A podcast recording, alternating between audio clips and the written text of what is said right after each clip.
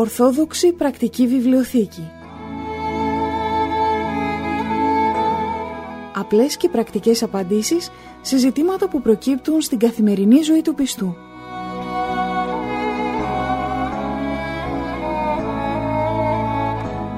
Στις απορίες μας απαντά ο Αρχιμανδρίτης Πατυρνικάνορ Παπα-Νικολάου, καθηγούμενος της Ιεράς Μονής Αγίας Τριάδος Παρμού Ολύμπου.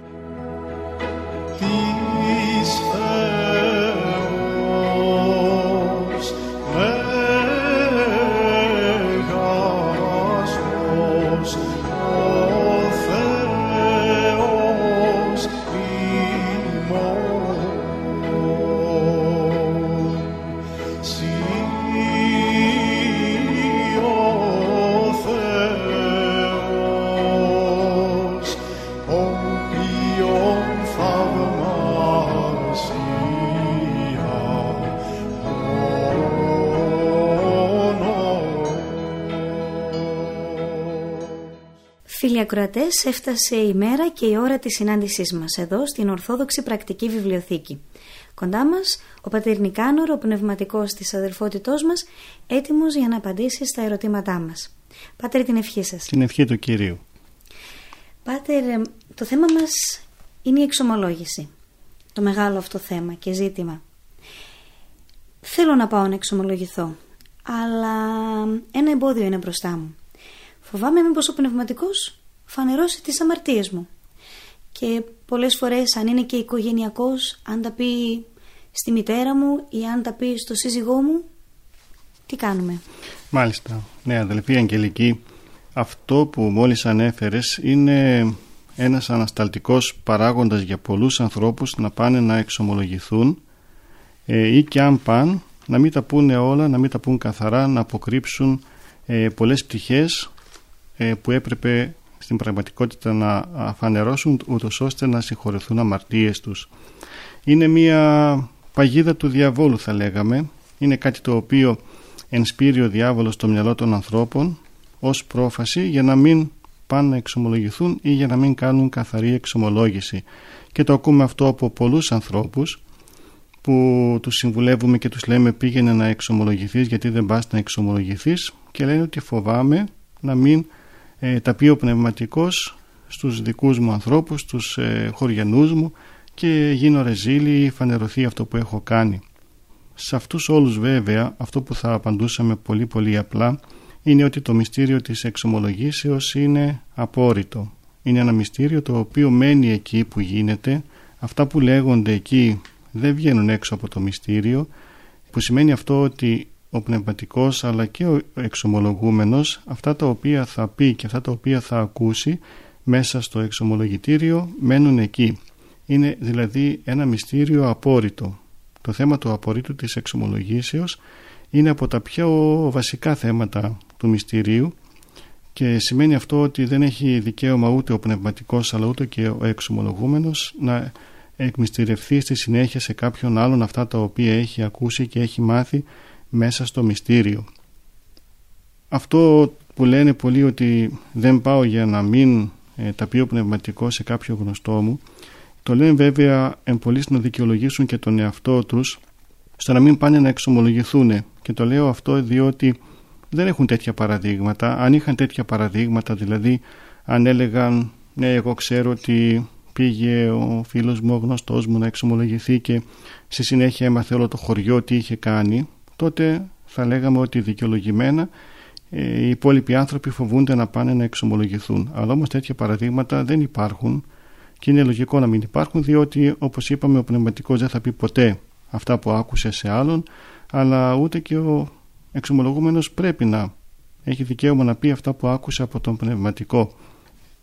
Τώρα που είπατε έμαθα όλο το χωριό τις περισσότερες φορές περισσότερο σε ένα χωριό δεν πάνε στον ε, ιερέα του χωριού τους που είναι και πνευματικός αλλά προτιμάνε να πάνε σε έναν άγνωστο ο οποίος δεν τους ξέρει. Είναι κακό αυτό; Ε, όχι κακό δεν είναι.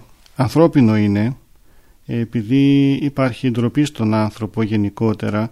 Ο άνθρωπος θέλει όταν θα πάει να εξομολογηθεί να βγάλει αυτά που έχει μέσα από την καρδιά του, τις σκέψεις του, τα διανοήματά του, τους λογισμούς του, πράγματα δηλαδή που είναι πάρα πολύ προσωπικά, πράγματα τα οποία δεν τα λέει ούτε μέσα στο σπίτι του, ε, θέλει να τα πει σε κάποιον άνθρωπο ο οποίος είναι λίγο πιο μακριά από τη ζωή του. Δηλαδή σε έναν άνθρωπο που δεν τον βλέπει κάθε μέρα, σε έναν άνθρωπο που ε, δεν τον συναντάει, σε έναν άνθρωπο που ξέρει ότι δεν θα ντραπεί να βγει από το σπίτι του και θα δει τον άνθρωπο αυτόν ε, και θα πει «Α, ντρέπομαι τώρα πώς να τον δω ε, αφού ξέρει πράγματα από τη ζωή μου».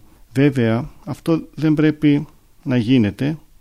Είπα πριν ότι είναι ανθρώπινο αλλά όμως πρέπει αυτά όλα να τα ξεπερνούν οι άνθρωποι διότι ο κάθε πνευματικός ακούει συνεχώς όλα τα κρύφια των ανθρώπων και τις αμαρτίες και τις αδυναμίες και τους λογισμούς δηλαδή ο πνευματικός γνωρίζει ότι αυτά που θα ακούσει δεν είναι πράγματα καλά θα είναι αμαρτίες, θα είναι πτώσεις, θα είναι ε, λογισμοί και πράξεις οι οποίες δεν είναι αρεστές ούτε στο Θεό ούτε στους ανθρώπους. Όμως όπως σας έχω πει έχει συνηθίσει ο πνευματικός και δεν τα δίνει σημασία με την έννοια μέσα του να κατακρίνει τον συνάνθρωπό του. Ίσα ίσα χαίρει το κάθε πνευματικός όταν εξομολογεί και η εξομολόγηση είναι καθαρή όταν ο άλλος του πει τα πάντα και, και εκείνος βέβαια αναπαυθεί αλλά και ο πνευματικός χαρεί και πει μπράβο ο άνθρωπος αυτός έκανε καθαρή εξομολόγηση αυτό λοιπόν που πρέπει να ξέρουμε γενικότερα είναι ότι θα πάμε να εξομολογηθούμε χωρίς να έχουμε στο μυαλό μας ότι μετά πώς θα με δει ο εξομολόγος. Δεν πρέπει αυτό να το έχουμε καθόλου στο μυαλό μας. Ίσα ίσα όπως είπα ο εξομολόγος θα χαρεί όταν βλέπει τον κάθε άνθρωπο να εξομολογείται καθαρά. Όμως επειδή οι άνθρωποι οι πολλοί δεν είναι τόσο πολύ ανεβασμένοι στα πνευματικά και επειδή δεν θέλουν να είναι συνεχώς υπό την επίβλεψη και το βλέμμα του πνευματικού τους. Ε, προσπαθούν να βρουν ένα πνευματικό λίγο πιο μακριά από το χωριό όχι τον ιερέα του χωριού. Ίσως και επειδή πολλές φορές στον ιερέα του χωριού βλέπουν ελαττώματα, βλέπουν αδυναμίες και λένε πώς θα πάω να εξομολογηθώ εγώ στον ιερέα ο οποίος ε, και αυτός είναι μαζί μου στο καφενείο και αυτός ε, είναι μαζί μου στην πλατεία και ε, ίσως και είναι άνθρωπος ο οποίος ε, σε πολλά πράγματα το βλέπω ότι δεν φέρεται σωστά. Για παράδειγμα λέω ε, διάφορες δικαιολογίες δηλαδή χρησιμοποιούν οι άνθρωποι για να πάνε να εξομολογηθούν στον ε, ιερέα του χωριού τους. Όμως τους είναι πολύ πιο εύκολο να πάνε σε κάποιον άλλο πνευματικό λίγο πιο μακριά. Ας το κάνουν και αυτό. Το σημαντικό είναι να πάνε να εξομολογηθούν αν πάνε να εξομολογηθούν όπου και να πάνε αυτό είναι καλό και ευλογημένο. Πάτερ, τι νόημα έχει όμως να πάω να εξομολογηθώ ξανά και ξανά, αφού επαναλαμβάνω τα ίδια και τα ίδια, έχω να πω τα ίδια και τα ίδια, έχει κανένα νόημα εξομολόγηση τότε; Και αυτό που ανέφερε αδελφή Αγγελική και αυτό είναι ένας παράγοντας που πολλές φορές έρχεται ως λογισμός στους ανθρώπους για να μην πάνε να εξομολογηθούν γιατί λένε τι να το εξομολογηθώ εγώ αυτό το αμάρτημα αυτή μου την αδυναμία αφού ξέρω ότι Μόλις βγω από το εξομολογητήριο, είτε την ίδια μέρα, είτε την άλλη μέρα, είτε τέλος πάντων μέσα στην πρώτη εβδομάδα ή στον πρώτο μήνα, εγώ θα ξανακάνω ακριβώς το ίδιο πράγμα. Αυτό το λένε και ε, με αυτή τη δικαιολογία πολλές φορές δεν πάνε να εξομολογηθούν λέγοντας ότι δεν υπάρχει λόγος να εξομολογηθώ. Δεν υπάρχει λόγος. Όμως και αυτό είναι λάθος.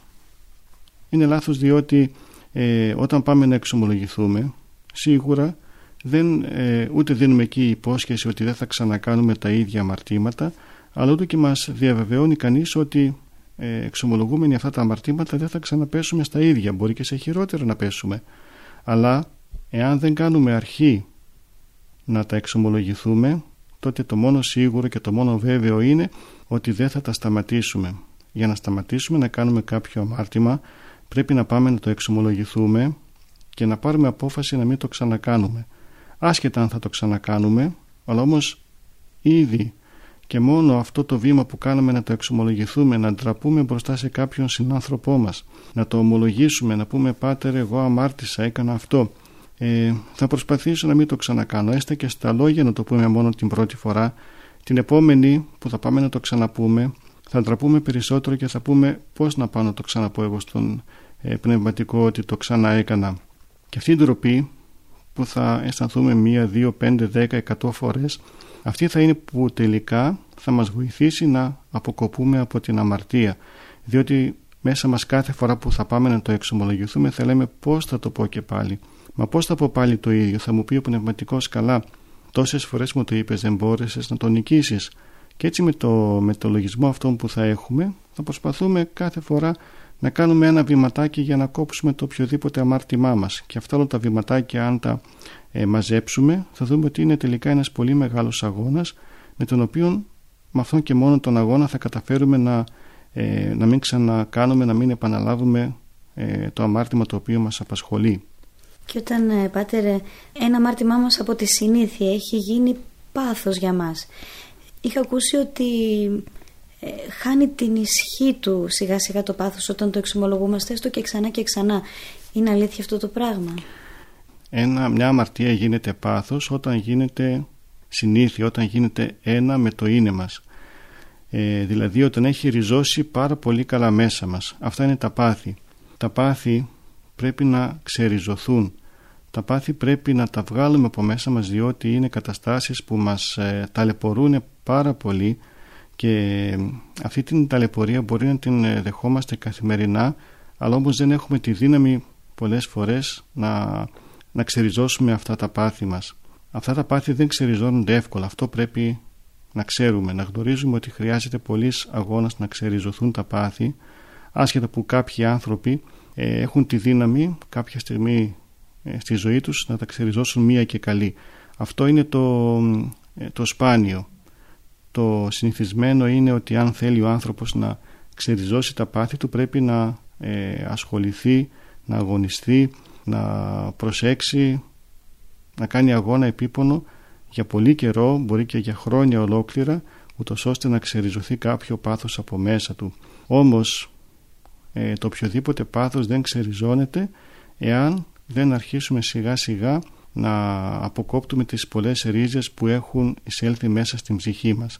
Και αυτές οι ρίζες αποκόπτονται μόνο στο μυστήριο της εξομολογήσεως. Αυτό που προείπες Αγγελική ότι έτσι σιγά σιγά εξασθενεί το πάθος με τις πολλές εξομολογήσεις αυτό είναι η αλήθεια.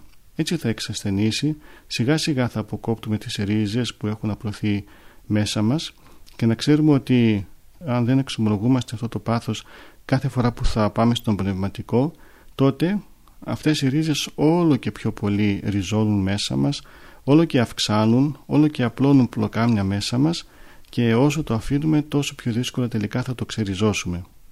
Πάτερ, ε, και σε προηγούμενες εκπομπές ε, αναφερθήκαμε σε όλα αυτά τα εμπόδια που έρχονται μπροστά μας ε, ε, προκειμένου να προσέλθουμε στο μυστήριο της εξομολογήσεως. Είπαμε για την αναβολή, για τα μεγάλα ή μικρά αμαρτήματα αναλογώς πώς νιώθουμε ε, είτε απελπισία είτε αναισθησία, για την τροπή, για την φανέρωση των αμαρτιών μας που είπαμε λίγο πιο μπροστά. Τώρα γι' αυτό τελικά κάνει πολύ κακό στον διάβολο η εξομολόγηση. Γι' αυτό ε, φέρνει τόσα εμπόδια. Μα είναι η καταστροφή του διαβόλου η καταστροφή της αμαρτίας, η εξομολόγηση. Αυτό το ξέρει ο πονηρός, το ξέρει ο διάβολος, γι' αυτό και τόσο μα τόσο πολύ πολεμάει τον άνθρωπο ο οποίος ε, έχει πάρει απόφαση να εξομολογηθεί. Έναν άνθρωπο που δεν έχει πάρει τέτοια απόφαση, έναν άνθρωπο ο οποίος ούτε καν σκέφτεται να εξομολογηθεί, αυτόν βέβαια ο διάβολος δεν τον πολεμάει καθόλου διότι ξέρει ότι αυτός είναι στο χέρι του. Μόλις όμως κάποιος άνθρωπος αρχίσει να το σκέφτεται Μόλις σε κάποιον άνθρωπο προσεγγίσει κάποιος άλλος και του πει πήγαινε να εξομολογηθείς, πάνε να πεις αυτά που έχεις στον πνευματικό, αμέσως από την άλλη πλευρά πηγαίνει ο πονηρός και του βάζει όλα αυτά τα εμπόδια, όλες αυτές τις παγίδες, όλες αυτές τις δυσκολίες και ο άνθρωπος εάν δεν είναι δυνατός, εάν είναι ευάλωτος, αν δεν έχει γνώσεις, αν δεν έχει πνευματική ζωή, τότε τα πιστεύει αυτά όλα και αμέσως παραδίδεται παραδίδεται σε αυτά που του λέει ο πονηρός στο μυαλό και δεν κάνει αυτό το μεγάλο βήμα να πάει να εξομολογηθεί.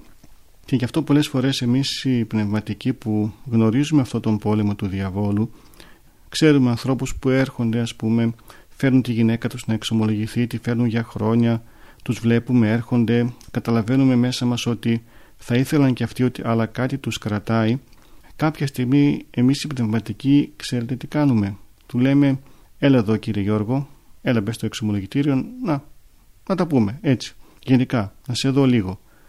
Και όταν μέσα μπαίνει ο άνθρωπος και του λέμε, ανοίγουμε συζήτηση και τελικά εξομολογείται ο άνθρωπος εκείνη την ώρα και του λέμε να αυτό ήταν τελικά η εξομολόγηση, δεν ήταν κάτι άλλο, τότε ανακουφίζεται πάρα πολύ και λέει μα αυτό ήταν η εξομολόγηση, εγώ το φανταζόμουν κάτι πολύ δύσκολο, κάτι πολύ κάτι αδύνατο, κάτι πάνω από τις δυνάμεις μου να έρθω να εξομολογηθώ και τότε από εκεί και πέρα παίρνει αυτή την καλή πορεία και αρχίζει και εξομολογείται τακτικά. Δηλαδή ε, σε κάθε άνθρωπο πρέπει να βρεθεί κάποιος άλλος που κάποια στιγμή να τον σκουντίξει και να του πει πάνε να δεις, έλα να δεις. Έλα να δεις ότι τελικά δεν είναι τίποτα η εξομολόγηση και όχι μόνο δεν είναι τίποτα αλλά είναι κάτι πολύ εύκολο μεν στο να γίνει αλλά και πολύ υψηλό. Τα αποτελέσματα της εξομολόγησης είναι πολύ υψηλά, ανακουφιστικά για τον άνθρωπο και δίνουν χαρά και ηρεμία στην ψυχή του ανθρώπου. Σε κάποιον όμως που λέει δεν θέλω να πάω τώρα για εξομολόγηση, θα πάω όταν θα είμαι έτοιμος ή όταν θα νιώσω εγώ την ανάγκη. Μπορούμε να τον πιέσουμε τόσο εισαγωγικών να πάει ή πρέπει να τον αφήσουμε να μην πάει στην εξομολόγηση και όταν θα νιώσει εκείνος έτοιμος ή είναι και αυτό μια δικαιολογία; Αυτό το όταν θα νιώσω έτοιμος το ακούμε από πάρα πολλούς ανθρώπους. Είναι και αυτό μια δικαιολογία για να μην πάει ο άνθρωπος να εξομολογηθεί. Και αυτή η δικαιολογία πολλές φορές δεν γίνεται ενσυνείδητα, δεν λέγεται, δεν λέγεται αυτό ενσυνείδητα, δεν είναι δηλαδή δικαιολογία απλώς να πει μια δικαιολογία στη σύζυγο, παράδειγμα εγώ δεν θα πάω, αλλά θα πάω όταν θα είμαι έτοιμος, αλλά όντως το αισθάνεται αυτό ο άνθρωπος και λέει ότι κάποια στιγμή θα πάω, θέλει να το κάνει δηλαδή, αλλά όντως δεν αισθάνεται έτοιμος. Όμως και αυτό είναι και αυτό μια παγίδα του πονηρού. Γιατί, Γιατί ο άνθρωπος τελικά δεν θα αισθανθεί ποτέ έτοιμος εάν δεν αποφασίσει να κάνει το βήμα. Να πάει και να πει έστω να δοκιμάσω. Ας πάω μια φορά να δω τι είναι πια αυτή η εξομολόγηση. Ε, εκεί πρέπει όλοι να βοηθήσουμε τον άνθρωπο αυτόν που μας λέει όταν θα είμαι έτοιμος εκεί θέλει κάποια στιγμή να τον σμπρώξουμε εμείς γιατί υπάρχουν άνθρωποι που είναι αναποφάσιστοι γενικά στη ζωή τους και δεν μπορούν να πάρουν αποφάσεις και αυτό το όταν θα είμαι έτοιμος μπορεί να διαρκέσει και μία ζωή και μπορεί τελικά ο άνθρωπος ποτέ να μην πάει να εξομολογηθεί αλλά όλοι μας θέλουμε όταν έχουμε στο νου μας να κάνουμε κάτι όλοι μας θέλουμε και κάποιον στο τέλος λίγο να μας μπρώξει ούτως ώστε να, να κάνουμε το πρώτο βήμα. Αν κάνουμε το πρώτο βήμα ξεκινάμε. Γι' αυτό λοιπόν πρέπει να βοηθούμε πολύ τους ανθρώπους αυτούς οι οποίοι λένε δεν είμαι ακόμα έτοιμος. Βέβαια όχι από την αρχή που θα το πει μία, δύο, πέντε, δέκα φορές. Ας τον αφήσουμε, ας σεβαστούμε αυτό που λέει ότι δεν είμαι ακόμα έτοιμος. Αλλά όταν και εμείς καταλάβουμε ότι είναι έτοιμος ο άλλος τότε λοιπόν ας τον σμπρώξουμε λίγο, ας τον καλέσουμε. Αυτό που σας είπα πριν που κάνουμε εμείς πνευματικοί πολλές φορές και λέμε: Έλα εδώ κύριε Γιώργο, ε, είδα τη σύζυγό σου, εξομολογήθηκε πριν από λίγο, έλα δύο λεπτά και, και εσύ να τα πούμε. Ή κάποια στιγμή που θα βγει η σύζυγος από το εξομολογητήριο να πει στο σύζυγο: ε, Εγώ βγήκα, χάρηκα, θα κοινωνήσω το Πάσχα. Έλα και εσύ πες δύο πράγματα στον πνευματικό να σου διαβάσει την ευχή και να εξομολογηθείς και εσύ το Πάσχα. Δηλαδή να βρίσκουμε τρόπους έξυπνους, όχι πονηρούς, έξυπνους τρόπους για να βοηθήσουμε τον συνάνθρωπό μας ο οποίος όταν λέει αυτό δεν είμαι έτοιμος είναι σαν να ζητάει από εμάς ένα χέρι βοηθείας και να πει και να λέει βοηθήστε με, βοηθήστε με να ετοιμαστώ βοηθήστε με να κάνω αυτό το πρώτο βήμα εγώ δεν είμαι έτοιμος αλλά εσείς βοηθήστε με ε, αυτή λοιπόν την έκκληση βοήθειας που ζητάει από όλους μας ας του τη δώσουμε πολύ διακριτικά όμως χωρίς να φανεί ότι τον σμπρώχνουμε σε κάτι το οποίο δεν θέλει, δηλαδή χωρίς να φανεί ότι ε, του στερούμε την ελευθερία ή επεμβαίνουμε στην ελευθερία του, αλλά επειδή ο ίδιος λέει ελεύθερο ότι θα πάω, θα πάω κάποια στιγμή, αλλά όταν θα είμαι έτοιμος, τότε όταν εμείς δούμε ότι είναι πια έτοιμος, χωρίς αυτός να το καταλάβει ε, ότι είναι έτοιμος, εμείς όταν το καταλάβουμε όμως, τότε να τον βοηθήσουμε να πάει να εξομολογηθεί. Οπότε αν κάποιος ε, πει δεν θέλω να εξομολογηθώ αλλά θέλω μόνο να πάω να συζητήσω, ας μην, τον, ε, ας μην φέρουμε εμπόδιο. Ναι, ίσα ίσα. μπορεί να είναι η πρώτη επαφή. Ναι, ίσα ίσα, βέβαια. Και, και εμείς να το προτείνουμε αυτό, να το πούμε, μην πας να εξομολογηθείς, ωραία. Πήγαινε όμως στο εξομολογητήριο, μπες μέσα. Πες μια καλημέρα στον ιερέα. Μίλα έστω και για τον καιρό. Πες τι καιρό κάνει. Πες για τις δουλειές σου. Πες άσχετα πράγματα. Αλλά μόνο αυτή η επαφή που θα έχει με τον πνευματικό, μόνο που θα μπει ε, μέσα στο εξομολογητήριο μόνο που θα μπει σε αυτό τον τόπο τον κατανικτικό, το μυσταγωγικό στον τόπο του εξομολογηταρίου μόνο και μόνο αυτό θα τον κάνει ίσως να πει «Πάτερ, έχω και δύο-τρία πράγματα που τα έχω βάρος να τα πω και αυτά». Αφού τώρα συζητήσαμε, αφού, ε, αφού απέκτησε το θάρρος με τον πνευματικό μπορεί πολύ εύκολα μετά να του πει «Να και αυτά με βαραίνουν». Είναι το οποίο ο πνευματικός να τώρα που είπαμε άλλα πράγματα, για πες μου, έχεις και δύο-τρία ακόμα που μπορείς να μου πεις που σε βαραίνουν και τα οποία τα θεωρείς αμαρτίες, να μου τα πεις τώρα εδώ, ούτως ώστε να σε διαβάσω την ευχή και να μπορέσεις να κοινωνήσεις το Πάσχα, για παράδειγμα.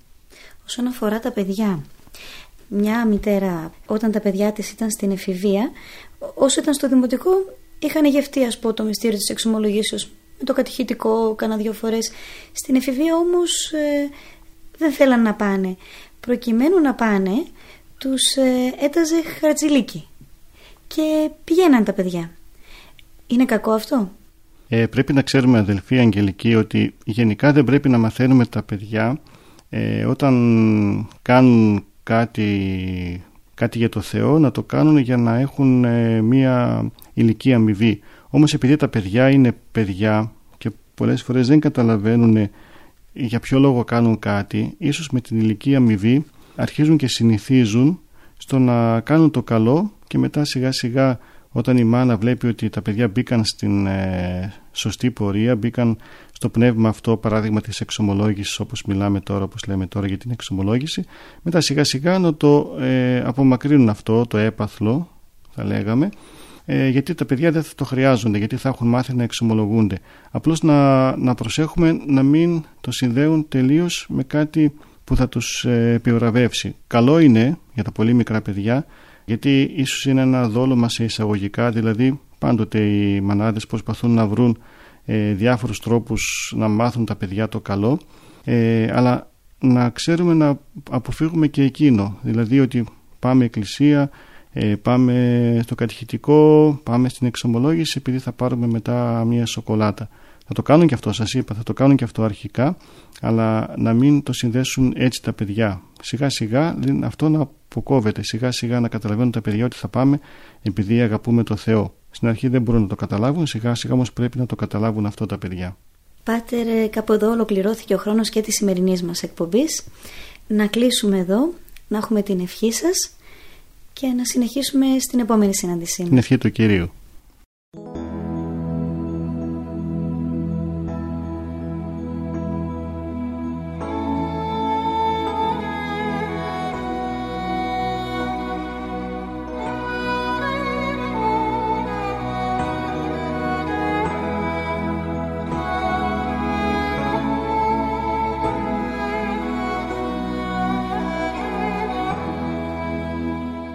Ορθόδοξη Πρακτική Βιβλιοθήκη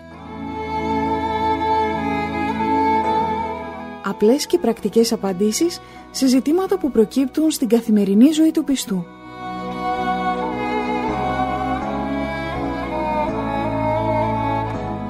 Στις απορίες μας απαντά ο Αρχιμανδρίτης Πατυρνικάνορ Παπα-Νικολάου, καθηγούμενος της Ιεράς Μονής Αγίας Τριάδος Παρμού Ολύμπου.